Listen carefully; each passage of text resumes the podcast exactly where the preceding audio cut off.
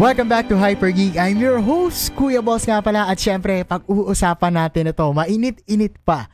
Bagong-bago na One Piece TV series or One Piece live action. No? One Piece type adaptation. No? Bahala kayo kung anong gusto nyo itawag. Syempre, kung mapapansin nyo, Kuya Balls, ba't pangalawang episode din ng One Piece ah? Well, mga tol, kailangan eh. No, kailangan natin pag-usapan and creating this live action of this great manga and anime is a monumental work.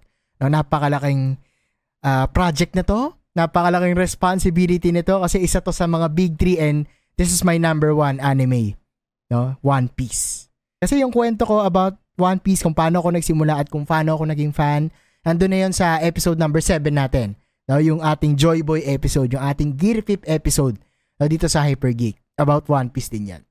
Ngayon, just to jumpstart this episode, ano ba yung expectation natin dito sa adaptation na to? Kasi for the longest time, palaging crucial eh, no? Yung uh, mga adaptation, whether it be a live adaptation ng anime, a live adaptation ng isang video game, madalas ano siya, uh, crucial talaga, debatable, no? Maraming hindi nagkaagusto more than dun sa nagkaagusto sa mga nilalabas na adaptation lately. And yung nilabas yung trailer ng One Piece live adaptation, dami na agad naging duda eh. Na dun sa live action lalo nung sinapak ni Luffy sa English dub si Alvida no dun sa trailer na yon. Yung English sub o yung English dub versus Japanese dub mag-work ba ngayon? Na pag-usapan natin. Let's go all out. No, let's go all out na agad. So spoiler alert na to guys. Spoiler alert na. Yung first impression ko dito sa One Piece na, dun sa Romance Dawn, episode 1. Nakita na natin agad si Gold Roger. Napaka-accurate. Utak, kita mo agad yung ano eh, yung haba ng, ano ba to, Big, bigote. Yung haba ng bigote niya, alam mo agad na si Roger yun eh. At pinagtripan ko agad yung panonood ko mga tol kasi habang nanonood ako, nililipat-lipat ko na agad sa Japanese dub. Just to see No, kung talagang sila ba yung original na voice actor na gaganap. At totoo. No, kasi yung mga original voice actor ng anime na to, sila uli yung gumanap. So, para sa iba, para sa akin fan service 'yon. No, na dinab ulit nila yung simula, pinakita uli nila yung simula. Pero as the story goes by doon sa mga episode na yon, tinry ko naman siyang panoorin ng kung ano talaga siya, which is yung English dub. No? Nililipat-lipat ko lang siya from time to time and then inuulit ko, binabalik ko ng English dub para mas mahusgahan ko kasi nami-miss ko lang talaga minsan yung ano, yung Japanese dub ng mga characters natin. No? For, pero for the longest part, habang pinanonood ko siya, naka-English dub ako. Eto na, nakita na natin yung ibang mga characters. No, sumulyap si Shanks. Sumulyap dito si Mihawk, tangina pogi. Tapos si Garp. No, nakita na natin agad si Garp. Nag-uusap sila ni Roger. Ito yung part na ano eh, no? Tommy, Bese, Chikara. Ah, shit. Good shit. Good shit pare nung nung pinanonood ko to kinikilig ako nung nung part na to. Ito yung simula talaga. Bago yung kay Albida, ito agad, no? Talagang realistic eh. Realistic yung taas nung hagdan papunta dun sa ex- execution board. Kitang-kita mo. No, na talagang accurate siya dun sa sa anime. Daming tao, daming tao nagkagulo. Doon nagsimula yung Great Pirate Era. Diba? Yun yung opening song ng We Are. Doon in-explain, pinakita na agad nila yung setting ng One Piece bago tayo tumawid doon kay Albida. Ngayon, itong adaptation na to talagang realistic eh, di ba? Nakita na natin yung kay Luffy, pinakita si Luffy, tapos yung kay Alvida, tapos yung kay Kobe, tsaka kay Zoro. All goods. All goods ito sa ano, sa episode 1, no? Lalo dun sa mas highlighted na part, yung kay Kobe, tsaka yung kay Luffy. Diba? Tawid tayo na mabilis dito sa characters. So, this, since nababanggit ko na yung mga characters. Si Luffy, first impression ko sa kanya, may Tom Holland vibes talaga siya, pare. yung tawa ng tawa, pabalang sumagot, di ba? Pero hindi mo mararamdaman sa kanya na trying too hard siya to be the Luffy in the anime. Parang ano lang, uh, natural, no? Natural kay Inyaki Godoy yung pagiging Luffy niya and it feels just right for me. Same thing with Kobe, with Nami and Usopp, yung uh, character portrayal nila, super solid. Lalo dun kay Zoro. Na mamaya, balikan natin yung kay Zoro. It just feels right. Dito sa, at least sa main crew. No? Nung andun yung chemistry nila, ma- mararamdaman mo yung chemistry nila. Yung kay Mihawk, talagang kamuka. No, yung, yung yung lahat, kung ano yung facial features ni Miho kuwang-kuha dito sa live adaptation na to. At nung nagka-screen time si Shanks, ay, goods talaga. Kuwang-kuha yung, yung essence for me. Shanks na Shanks yun. Nung pinapanood ko siya, lalo nung nagsalita na siya dun sa flashback, sama si Luffy, no?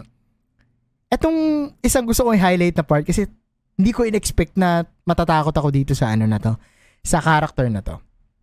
Which is yung portrayal ni Baggy. Yung gumanap kay Baggy. Tangina sobrang galing. Episode 2. Episode 2. Ala Joker vibes pero kuwang, nakuha niya. Alam naman natin towards yung mga latest na sa anime, no? Lalo pag nasa Wano ka na, alam naman natin kung gaano na nakakatawa dito si, ano eh, si Baggy. Napapaisip ako eh. Kasi ganito natin siya nakita sa simula hindi natin alam na napaka-importante pala ng role ni Baggy hanggang dulo ng One Piece, no? Just a uh, uh, quick look back lang kung gaano ka-importante si Baggy at kung gaano natin siya pinagtatawanan nung simula. Dito sa episode 2, talagang uh, may takot na part. No, matatakot ka kung paano nila tatako, uh, tatalunin si Baggy. How can you cut someone that is already in pieces, 'di ba? Sabi ni Zoro. Super solid nung episode 2 na 'yon. Talagang nakuha ako doon ni Baggy. Tsaka yung yung pagtatawa sila, may karatula ng tawa kasi yung pala kamay lang yung libre dun sa mga captive na tao dun sa circus. Tapos yung mga paan nila dapat nakaupo lang sila, no? Uh, captive sila, hindi sila pwedeng gumalaw. Grabe 'yon. Ganda na ang, ang ganda ng ano, ang ganda ng version na 'yon nung live action for me. Ngayon, ito yung gusto ko isang highlight na character, no? Si Garp. Kuwang-kuha ni Garp, yung pagka-Garp nung Garp sa anime, pag tumatawa siya, lalo nung tinira niya na ng ano, ng canyon si Luffy, puta yung, that's my boy, or ano, uh, lakas mo na, parang ganon. Diba, non-verbatim na, pero nung tumawa siya, puta, doon ko naramdaman, tangina si Garp to. Si Garp to. Galing. Ganda ng, ganda ng pagkaka, ano, pagkaka-portray dito ni Garp. And, punta tayo dito kay Arlong, no, si, si Kratos. Bakit? Boy. Galing.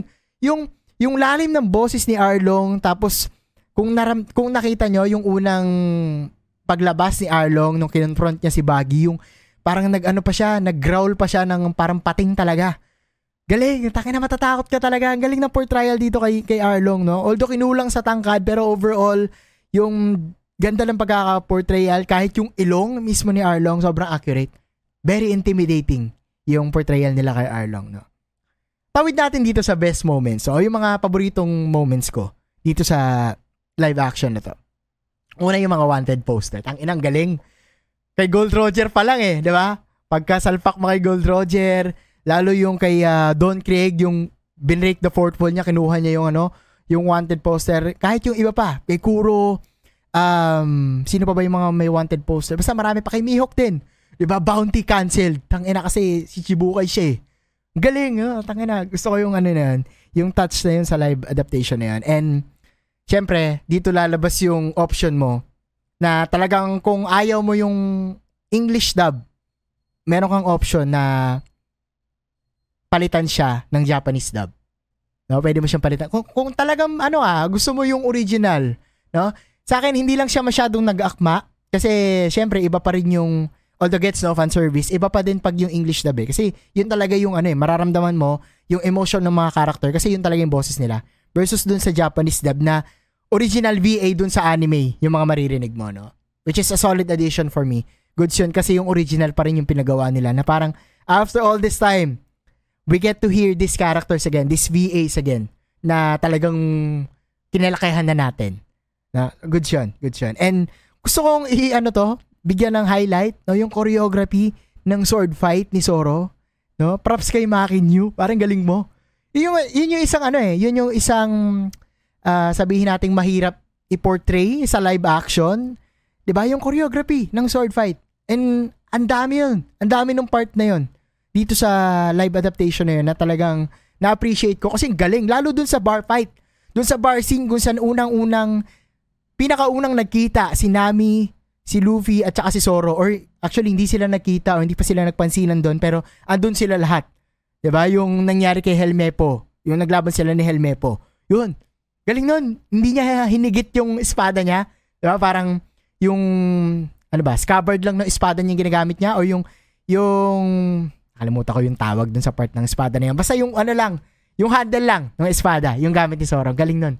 Galing nung choreography doon ni Makenyu. Grabe. Punta tayo dito sa favorite episode. No? I think nakapyawan ko na kanina. Yung favorite episode ko, yung episode 2.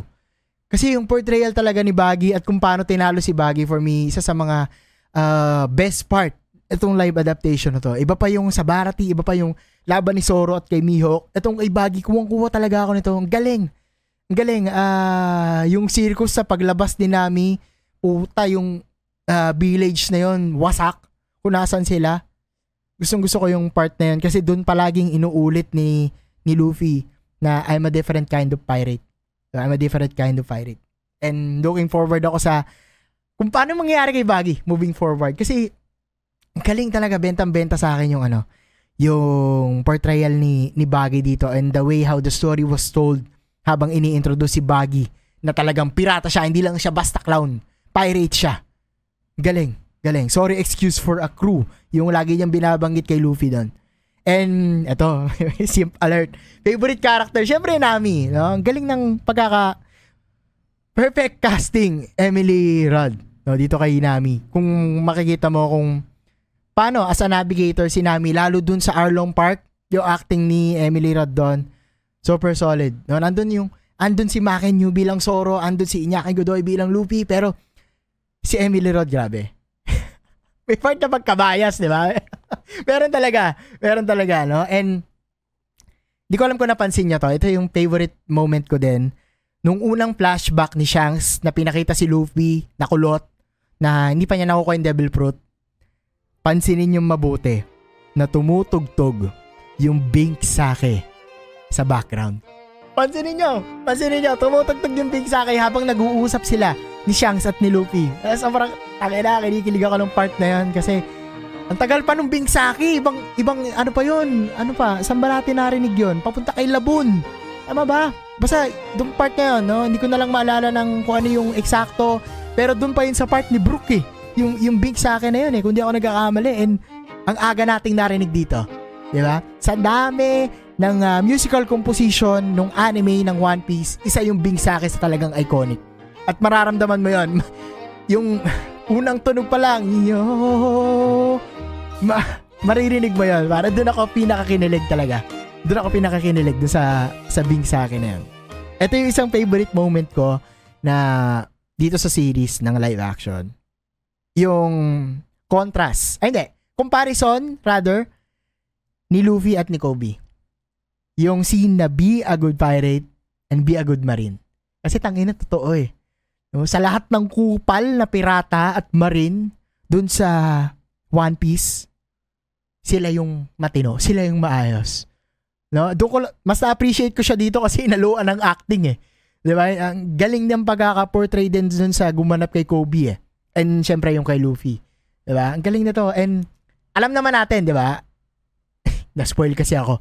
Alam natin kung gaano ka-importante. Hindi ko kayo spoil guys. Alam natin kung gaano ka-importante yung role ni Kobe moving forward after Wano. Oh, yun na lang, yun na lang. Eh, hindi ko na kayo i-spoil masyado kasi baka hindi pa kayo na-spoil pero kung napanood nyo yung One Piece Film Red, doon ako na-spoil kung ano ginawa ni Kobe. yun yun. Yun yan. Ang galing lang kasi great refresher tong anime, itong live adaptation na to habang nanonood ka ng One Piece, no? Na parang ang tagal ko na rin kasing napanood yung One Piece since college and ngayon nare-remind ako kung ano yung mga beginning nila, yung humble beginnings nila, nilang lahat, yung origin story. No, kahit may mga konting binago, ma-appreciate mo pa rin yung essence. Andun pa rin yung essence ng character. 'Di ba?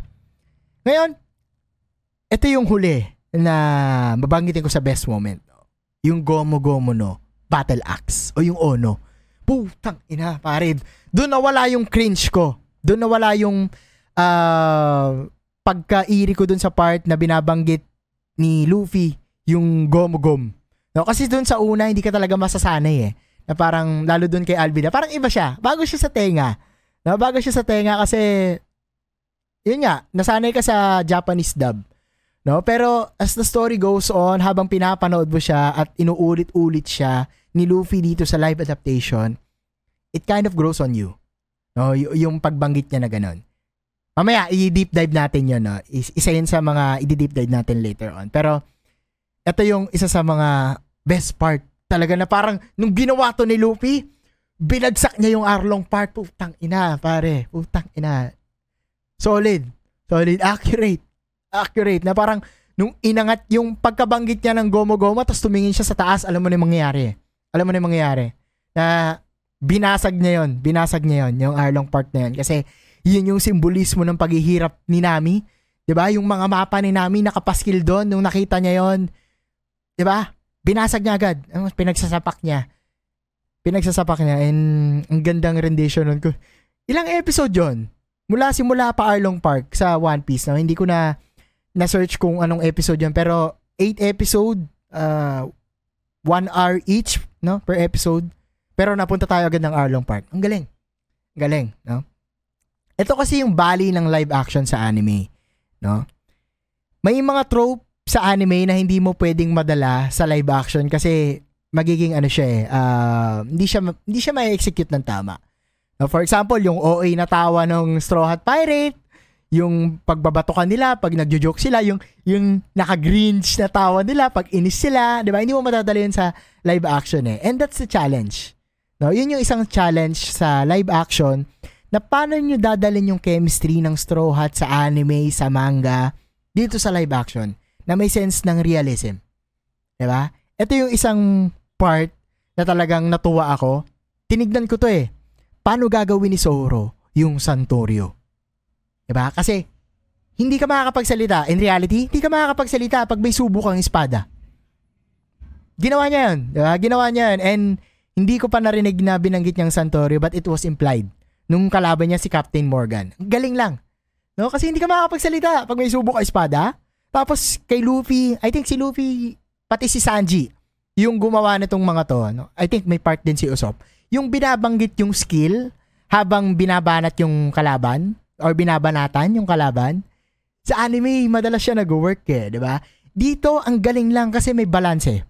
May balance eh. Yung, yung kay Luffy, may balance eh. Yung kay Sanji, nung kalaban niya yung Fishman, di ba? Doon, doon lang yun nangyari. Pero for most of the battle or battle scene with Zoro, hindi siya nag Tatsumaki! Hindi siya nag Onigiri! Hindi siya nag ganon. No? And yun yung sense ng ano ng pagiging realistic niya, yung realism nung nung live adaptation, no? Suwak siya. No, nakuha ng nakuha nung live adaptation yung balance na kung ano yung dapat ihambal sa anime na in a sense na dapat live action pa din siya na hindi OA. Galing nun. Ang galing nung ang galing nung part na yan. Super excited ako kung paano gagawin ni Sanji yung Diablo Jumble. Kasi dito sa live action, kung papansinin mo, pag sumipa si Sanji, nabigyan nila ng ano, ng emphasis. 'Di ba? Parang gumaganon yung hangin. Yung parang may may hangin na pabilog pag sumisipa siya doon sa ibang kalaban. Pero in reality, 'di ba? Gaano kalakas ka ba sumipa? Gaano kalakas in live adaptation yung interpretation ng pagsipa ni Sanji? May ganun eh. Diba? Sumisipa eh. Gaano kalakas yan kumpara mo sa sword fight? Kasi si Zoro, humihiwa siya ng espada. Nakikita mo na dumudugo yung mga fishman, yung mga kalaban. Pero yung mga kalaban ni Sanji, tumatalsik lang. Diba? Yun, yun eh. Yun yung isa sa mga nakita ko na konting reality check kay Sanji. Kasi ano ako eh uh, best boy ko si Sanji, no? Papipiliin niyo ako Soro and Sanji, ay, nabanggit ko to so, before, talagang team Sanji ako. And yun yung talagang tinignan ko dun sa part na yan, na paano nila pagmumukain na malakas si Sanji. So excited ako dun sa Diablo Jumbo. Sana mabot tayo dun sa mga upcoming seasons. No?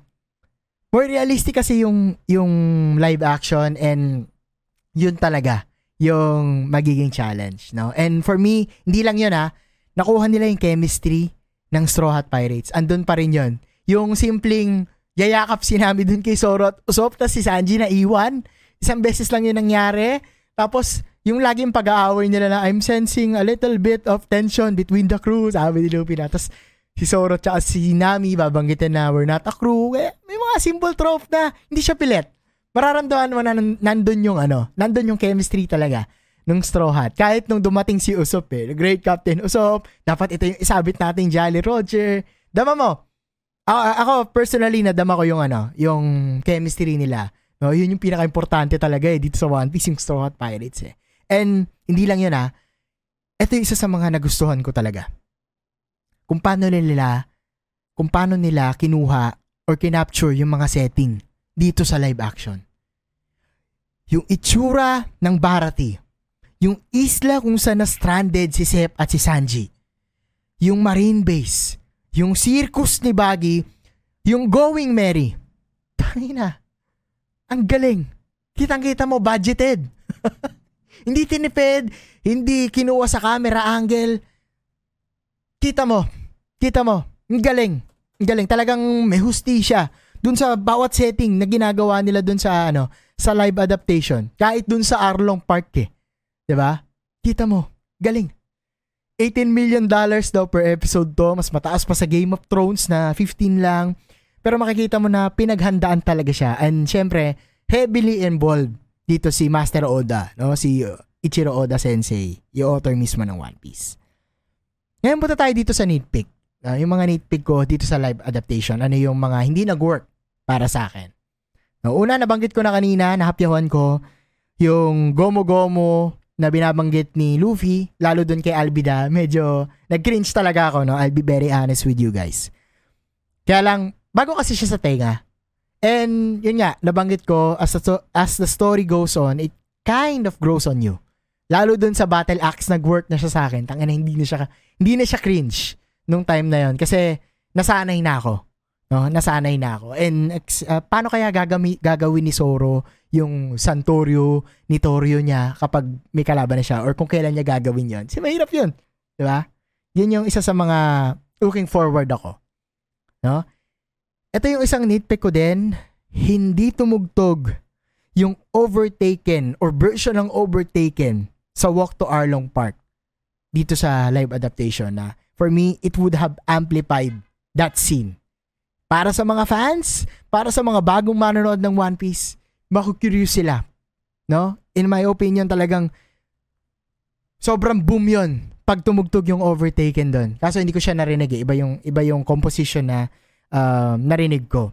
No, yung execution nila doon, ano na eh, uh, accurate na eh, di ba? Yung Iguso, let's go. Right, 'di ba? Gumanon sila. Tapos yung tatlong mukha ni Zoro, ni Sanji, tsaka ni Usopp na same din yung posing. Nakaganon si Zoro, naka uh, Indian seat si Usopp, tapos si Sanji nagyoyosi. Kuha na eh. Ganon din kasi yung laruan eh, yung dramatic showcase ng One Piece. Tapos yung pagtaas ng kamay ni ano, ni Luffy, lahat accurate eh. Yung overtaken lang yung talagang feeling ko na kulang dun sa part na yan. No? This is going to be very tricky. No? Itong next na sasabihin ko na nitpick ko. No? Which is yung kay Nojiko. Ayan. hindi siya nag-work for me. No? Hindi, hindi siya nag-work for me. Does it feel like Nojiko, like any other character, pag tinignan mo, No? Kasi marami namang binago dito sa live adaptation na to or dito sa live action na to. Nabenta ba sa akin yung character portrayal ni Nojiko? And ang sagot ko is uh, hindi. No? Sobrang tricky nito kasi may part pa nga na ginagaslight ko yung sarili ko kasi hindi lang ba talaga siya accurate? Racist ba ako? Ba't di ko siya nagustuhan? O hindi lang talaga nag-work sa akin? Kasi yung ibang character, guys, yung ibang character, okay naman eh. Goods eh. Kahit may mga pagkakaiba yung ibang character, nag-work siya sa akin eh. Si Lucky Roo, good siya for me. Wala yung haba ng ilong ni Usop, pero okay siya sa akin. Hindi matangkad si Arlong dito sa sa One Piece live adaptation, goods pa din. No? Yung kilay ni Sanji na paikot, na sobrang iconic, wala siya. Pero nag-work pa din siya sa akin. No? Ano yung punto ko dito? Kasi yung essence ng character nandun pa rin eh. At nabenta siya sa akin. No? Hindi siya naging pilit andun pa rin yung essence ng character. Sa dami ng hit and miss dito sa live adaptation or dito sa live action na to, yung kay Nojiko, yung isang miss for me. No? One Piece is a very diverse anime. Napaka-diverse ng anime na to. And if gusto nila magpasok ng mga diversity agenda, tangin ang dami. Dami sa One Piece pwedeng lagyan. Pero wag sana yung pilit. Now for me, wag sana yung pilit. Kasi yung kay Lucky Roo, pasok naman eh. ba? Pasok naman eh. Kailangan ko sabihin to kasi alam ko may mga taong pwedeng ma-misinterpret ako o baka pwedeng iwasan na lang to basta eh, no? Yung yung ganitong punto ko pero alam ko kasing cancelable statement siya at pwede tong ma-misunderstood ng ibang tao. Naging debate kasi to online. Kesyo, okay si Noji ko, racist ka lang or di ka tunay na fan. Kesyo, si Oda nga pumayag eh. Anong karapatan mo na hindi magustuhan or baka hindi ka talaga tunay na fan? Kasi dapat okay ka sa mga naging desisyon dito sa live adaptation. Which is I totally disagree. Kasi kahit fan ka, dapat kaya mo pa rin i-criticize yung mga hindi mo nagugustuhan sa isang franchise or sa isang content. Pwede ka pa rin may hindi magustuhan sa isang franchise and that's okay. 'Di ba? For me, yun yung experience eh. Yun yung experience mo and meron kang pinagbasihan, opinion mo yan, that's okay. No? Kahit nga ang daming pagbabago, ito, hindi na bago to, di ba? Yung mga nangyayari sa manga versus ako ano yung nangyayari sa anime, ang daming nawawala, daming dagdag bawas, daming issues online. Pero at the end of the day, kung ano yung nag-work sa'yo, goods lang. No? Yun yung importante. At kung nag-work sa'yo, itong Noji ko na to, goods lang. No? Goods na goods yan for me. Siguro sa akin, magagamot ba siya ng more screen time? Pwede. No? Or if magaganapan siya ng ibang actress. 'Di ba? Ibang actress na quote-unquote black din? Pwede. Pwede. Or gaganapan siya ng tan skin na actress gaya sa anime? pwede. No? What if territory na kasi to eh kung ano yung pwedeng natin pag-usapan to uh, for me improve kung ano yung naging portrayal kay Nojiko. Pero same thing with Makino for me. Ito yung underrated waifu sa East Blue eh. And hindi ko rin nagustuhan yung portrayal ni Makino dito sa ano na to, sa live action na to. Pwede pa lampasin? Oo. Hindi ganun ka-importante para punahin siya. Oo naman. Oo naman. Hindi naman naka-apekto sa story or sa experience ko overall. Oo. Pero, kailangan ko kasing sabihin to. No? Kailangan ko siyang sabihin kasi gusto ko, authentic ako dito sa podcast na to. At hindi ako iiwas sa mga gantong klaseng punto kasi ganito talaga yung napifeel ko. Ganito talaga yung nararamdaman ko. At para sa pa tong podcast na to, para sa pa yung authenticity ko, kung isi-sugarcoat ko, yung mga gusto lang marinig ng mga tao. No? So for me, yun yung mga nitpicks ko dito sa live action na to. No? Punta tayo sa finale. Punta tayo sa finale ng episode na to. Yung adaptation, crucial yan palagi eh. Di ba? Palaging debate yung accuracy, yung pagbase nila sa source material, yung casting, lahat. No? Napanood ko yung The Last of Us live adaptation. No? Yung live action din last year. Dami rin naging debate doon. Kesyo, mahina yung gumanap na version ng Joel dito. Hindi ito yung Joel na nakilala namin dun sa video game. Kesyo yung gumanap na Ellie, hindi mukhang Ellie, si Bella Ramsey. ba? Diba? Iba yung nangyari from most of the episodes dun sa The Last of Us. Iba yung bar scene. ba? Diba? Iba yung nangyari nung nagkita si Tommy at si Joel. Kasi sa video game, nagsapakan sila. Dito, umiyak si Joel. ba? Diba? Ang daming naging debate, ang daming naging discussion, opinion, kahit dun sa love scene ni I forgot the name, pero yung dalawang uh, tropa ni Joel, kung saan niya nakuha yung kotse, no? Pero yung mga alteration na yon, for me, in my own opinion, nag-work pa rin siya. Bakit? Andun pa rin yung essence ng mga character. No? The story or the live adapta- adaptation, eh, nabubulol talaga ako, The story or the live adaptation did its best to stay close dun sa source material. Kung ano yung pwede maging live adaptation kasi tangina, hindi mo naman pwedeng i-press R3 habang lumalaban si Joel lang may saksak siya, 'di ba? Tapos si Ellie bumabarel. Hindi mo kayang ilagay yun sa ano eh, sa live adaptation dun sa HBO series na yon. No? And for me na enjoy ko yung version ng The Last of Us for the most part. Going back dito sa live action, no?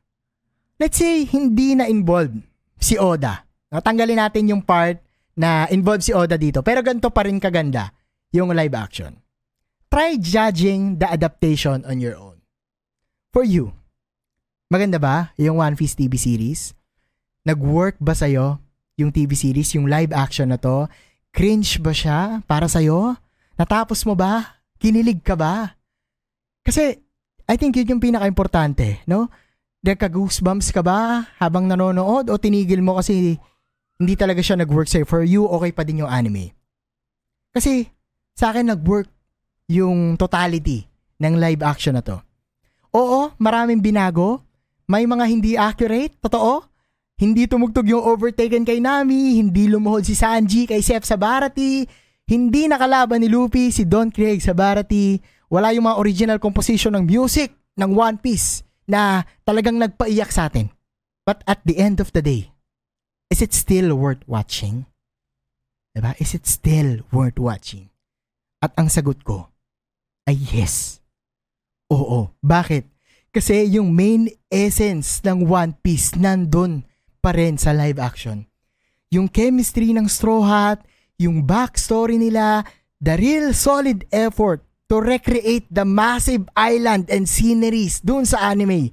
Lalo dun sa isla kay Seth na napakaikli lang nung part na yon. Pero pag tinignan mo dun sa live action, putang ina, ang laki nung isla. That is something na hindi mo kayang i-take away dun sa live action na yon. Yung lupet ng itsura ng Sea King, yung ganda ng Devil Fruit, yung portrayal ni Buggy, yung portrayal ni Mihawk at ni Kuro. Ang gagaling nung part na yon sa live action, sa live adaptation na to. Yung laban ni Arlong at ni Luffy hanggang dulo. Yung pagkabasag ng espada ni Arlong. Doon kay Luffy sa inis ni Luffy, Nami takbo. Putang ina, round 2 na. Goosebumps pa din eh. Laban pa rin eh. And for me, yun yung pinaka-importante yung balanse ng animation at ng live adaptation kuwang-kuha nila dito. Sana yung mga adaptation sa susunod na anime at kahit video game maging ganito. No, sumunod sa ganito maging basihan tong live action ng One Piece na to.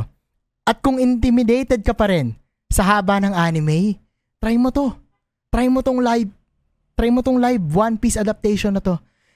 It's a great refresher for me considering na college days ko pa napanood yung One Piece years ago. No, years ago. Sobrang vague na ng pagkakatanda ko dun sa mga intricate detail dito sa One Piece na to. For me, super excited ako sa paano nila, kung paano nila i-introduce si Nico Robin.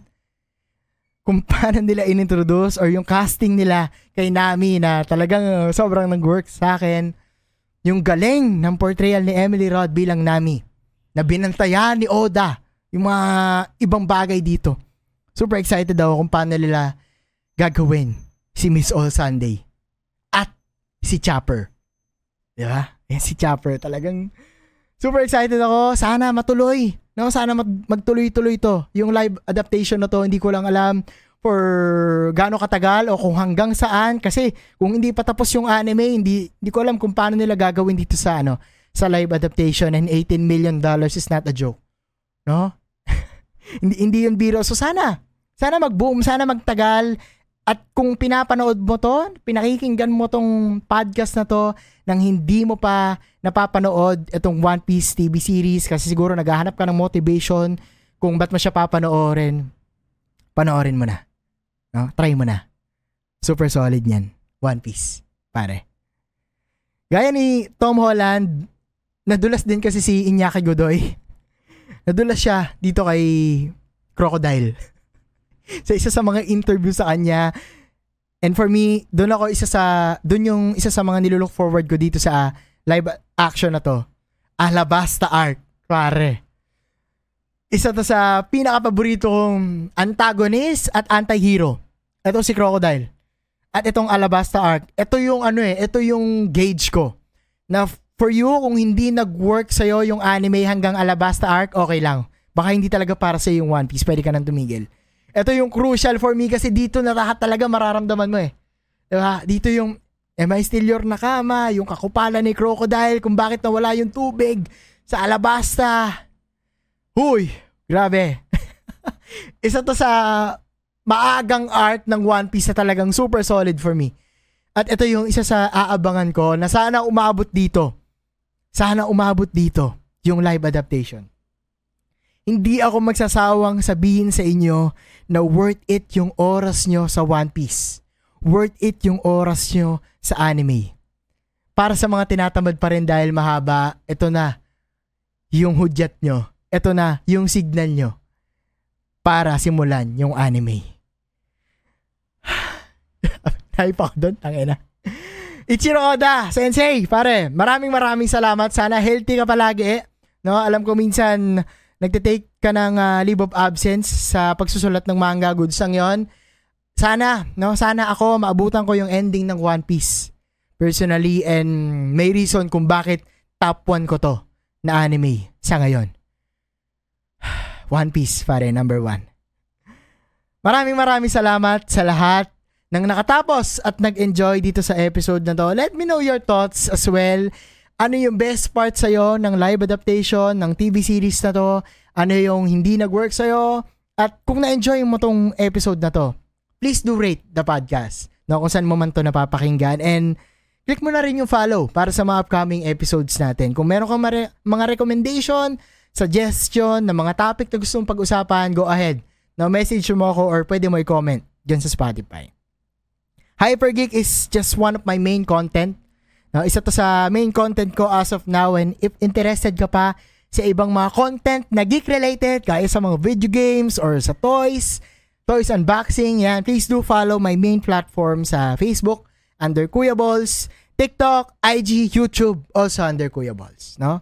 Join our community as well sa Discord, Facebook group under Zero City, nandyan yung link lahat sa description ng episode na to.